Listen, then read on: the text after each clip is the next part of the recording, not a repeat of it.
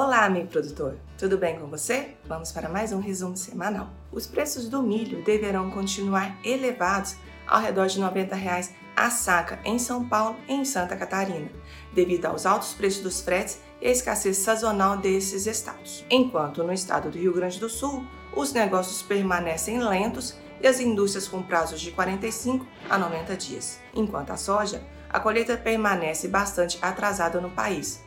Até o momento, 45,7% da área estimada foi colhida. A ANEC ajustou sua previsão de exportação de soja em março e passou a estimar que o Brasil deve embarcar 13,3 milhões a 16,4 milhões de toneladas. O mercado brasileiro de soja permaneceu com os preços nominais e negociações travadas. Os vendedores seguem ausentes e prejudicando a comercialização. O Brasil já registra 347 casos de ferrugem asiática na soja nessa safra 2021.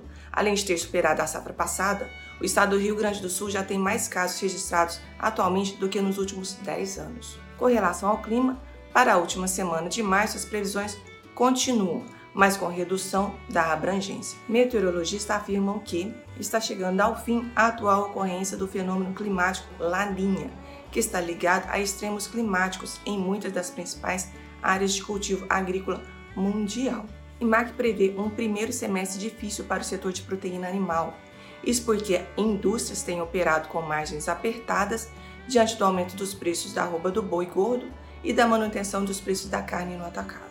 O mercado agrícola ainda assimila a surpresa da decisão do Copom, que aumentou em 0,75 ponto percentual a taxa básica de juros brasileira, elevando assim a Selic para 2,75. Este foi mais um resumo semanal. Te espero semana que vem.